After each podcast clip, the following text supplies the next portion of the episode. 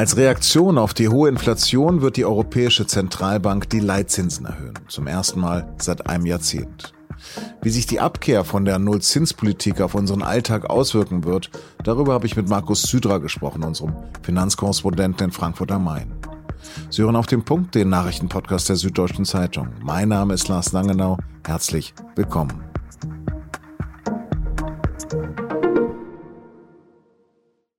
Geschlagene elf Jahre hat sich die EZB Zeit gelassen. Donnerstag soll sich das ändern. Da wird dann Christine Lagarde im schicken Hochhaus im Frankfurter Ostend vor die Presse treten. Und dann wird die Präsidentin der Europäischen Zentralbank eine Zinswende der bisherigen ultralockeren Geldpolitik verkünden. Das Ende der Nullzinsära. Damit reagiert die Zentralbank auf die hohe Inflation in der Eurozone. Eigentlich hatte die EZB-Chefin die Erhöhung der Leitzinsen um einen Viertelprozentpunkt in Aussicht gestellt. Doch vor allem der rasante Anstieg der Energiepreise hat ja die Inflation im Euroraum auf ein neues Rekordniveau getrieben. Deshalb ist die EZB unter Zugzwang. Auch weil die US-Notenbank Fed schon viel früher auf die anhaltende Inflation mit höheren Zinsen reagiert hat. Vielleicht könnte der Leitzins sogar direkt um 0,5 Prozentpunkte erhöht werden. Das hat zumindest die Nachrichtenagentur Reuters berichtet. Was der Zinsschritt jedoch ganz praktisch für unseren Alltag bedeutet, dazu habe ich mit meinem Kollegen Markus Sydra telefoniert. Markus, elf Jahre gab es keine Zinserhöhung. Wieso reagiert die EZB jetzt?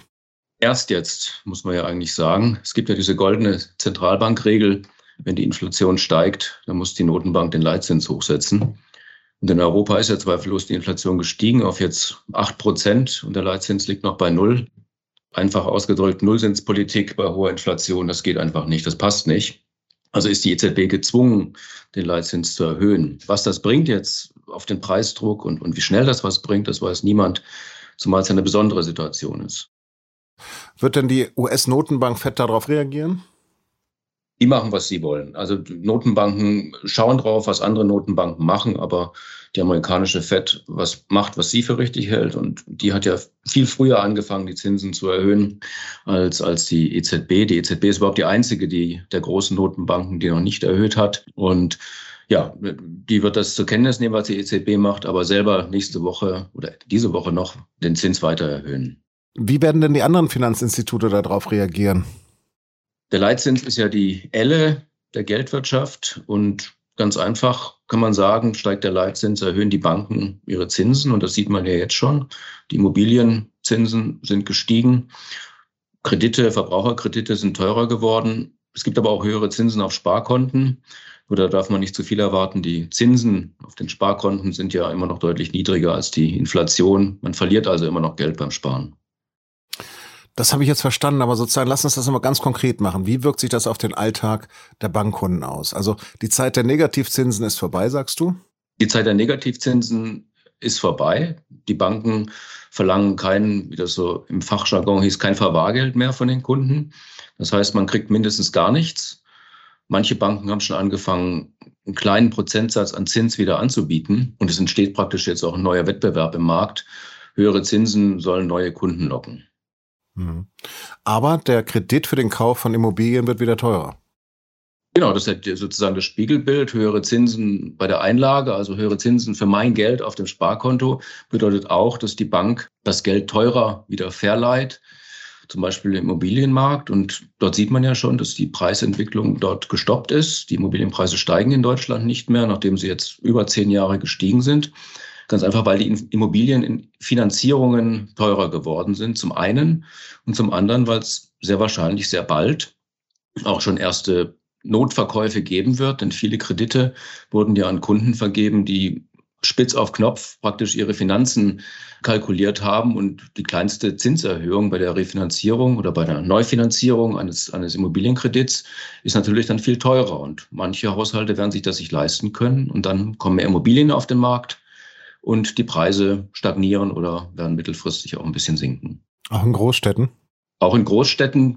Die Frage ist gut, das, das muss man abwarten. Bei Großstädten ist es ja so, dass nicht nur Geld aus Deutschland in diesen Markt fließt, sondern auch sehr viel Geld aus dem Ausland. Und, und, und die Welt ist ja in dieser Hinsicht ein Dorf geworden.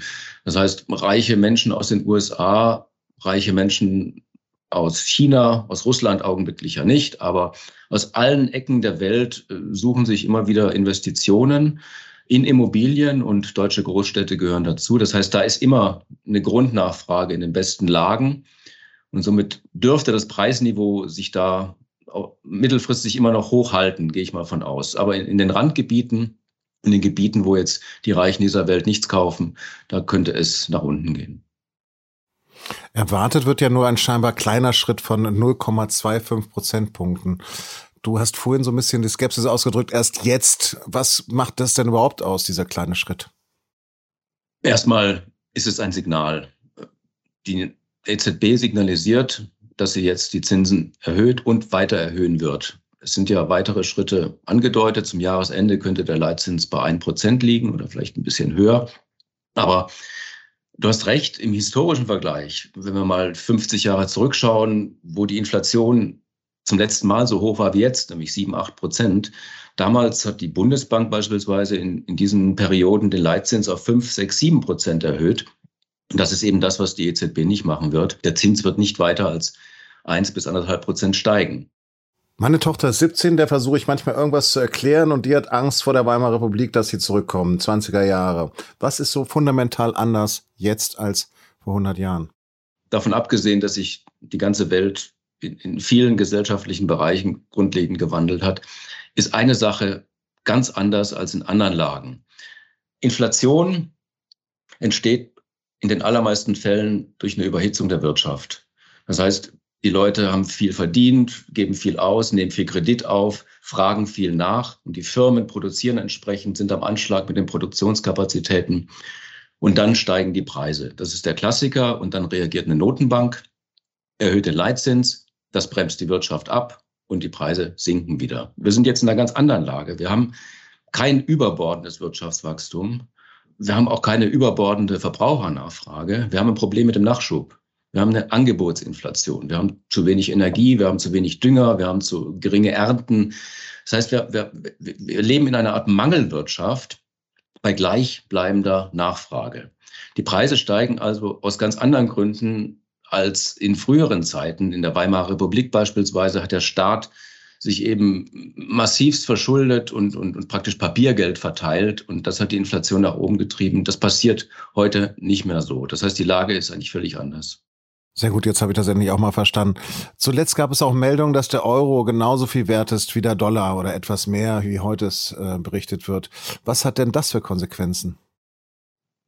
Ein schwacher Euro heißt erstmal höhere Rechnungen für Europa in bestimmten Bereichen. Und das betrifft besonders die Energiewirtschaft. Also Rohöl beispielsweise und andere Rohstoffe werden ja in, in Dollar berechnet, fakturiert. Also die Rechnungen werden in Dollar geschrieben. Das heißt, wenn der Dollar stärker wird und der Euro schwächer, erhöhen sich automatisch durch den Wechselkurs unsere Kosten, um die Rechnung äh, zu bezahlen. Und dadurch importieren wir praktisch Inflation. Und deshalb ist der Wechselkurs auch eine, eine wichtige Variable in diesem ganzen Geschäft. Der Grund, warum der Euro fällt, ist, ist ja eben, und dann kommt man zurück zu dieser verschlafenen Leitzinswende der EZB. Der Grund sind ja eben, dass die amerikanische Notenbank den Leitzins schon viel früher erhöht hat. Dort liegt es ja schon bei zwei Prozent ungefähr. Und ein höherer Leitzins heißt, die Leute investieren ihr Geld in den Dollar und nicht in den Euro, weil im Euroraum gibt es Nullzins. In Amerika gibt es zwei Prozent Zins. Und die Nachfrage nach Dollar führt eben dazu, dass der Wechselkurs steigt. Das heißt, die Konsequenz, die EZB hat als letzte Notenbank jetzt praktisch beschlossen, den Leitzins zu erhöhen. Sie hat am längsten gewartet, während alle anderen Notenbanken das bereits getan haben. Und das hat eben die Attraktivität des Euro im internationalen Geschäft verringert. Und das wirkt auf den Wechselkurs und damit stärkt es oder erhöht es die Inflation in Europa. Markus Sapp, herzlichen Dank für diese Lektion. Kann geschehen.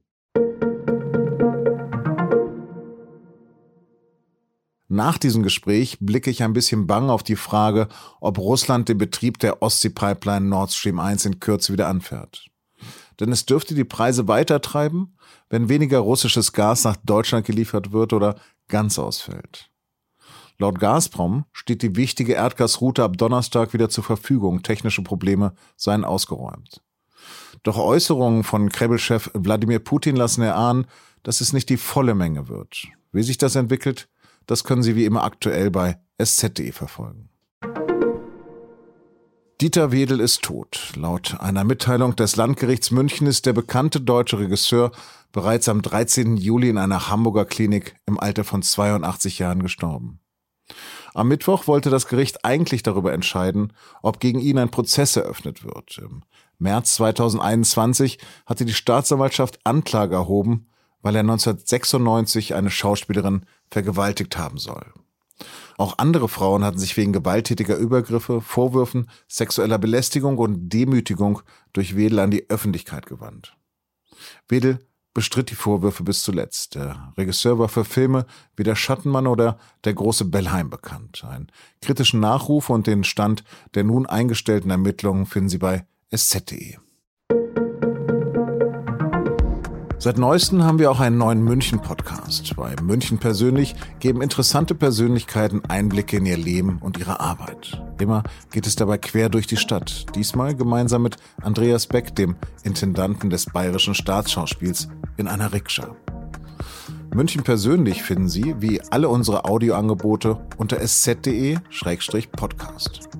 Hören Sie doch mal rein, denn Beck verrät er auch seine Lieblingsorte der Stadt. Redaktionsschluss für Auf dem Punkt vor 16 Uhr. Produziert hat die Sendung Emanuel Pedersen. Vielen Dank fürs Zuhören und bleiben Sie uns gewogen.